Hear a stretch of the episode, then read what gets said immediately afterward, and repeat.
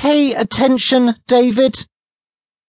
David Johnson looked startled. He had been looking inside his school jumper, a particularly horrid bright purple that was the school colour, presumably because all the cool colours were taken by other schools nearby. Around his neck was a gold locket, which he had borrowed from his mum's jewellery box that morning. It contained a silver sixpence and his most recent school photograph with the horrid purple jumper. It was Tuesday, and Mrs. O'Keefe had been droning on for what seemed like hours on this warm June morning about Romans and Britons. They had long ago moved on from the exciting bit about Boudicca burning London and killing thousands. She had committed suicide rather than be captured by the Romans. He thought that was pretty cool. As for the rebuilding of London, which Mrs. O'Keefe kept referring to as Londinium, he couldn't care less. Apparently, it took over as the capital of Roman Britain instead of some place that sounded like camel dung. He couldn't remember exactly. He wiped a fleck of drool from his chin and tried to pay attention.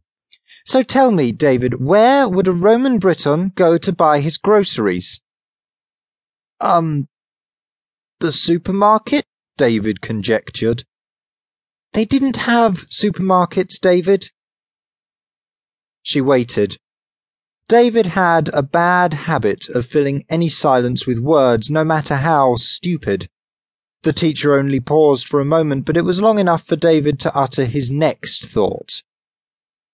Well, the co op then. Oh, David, Mrs. O'Keefe sighed. Londinium had the largest forum north of the Alps, she went on. The forum was the main square at the middle of every Roman city. The Forum of Londinium was close to what is now Liverpool Street Station.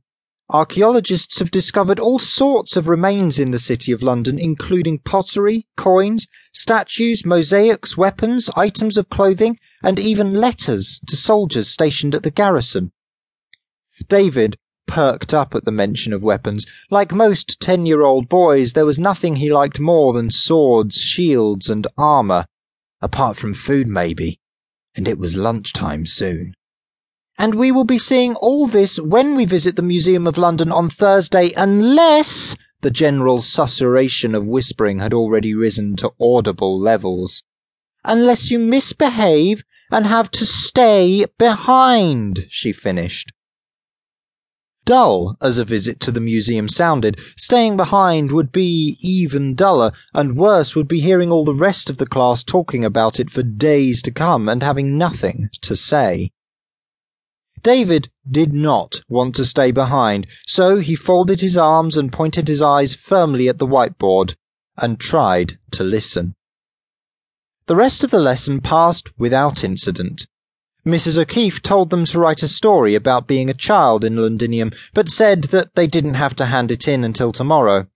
As far as David was concerned, that was a license to daydream for the rest of the lesson.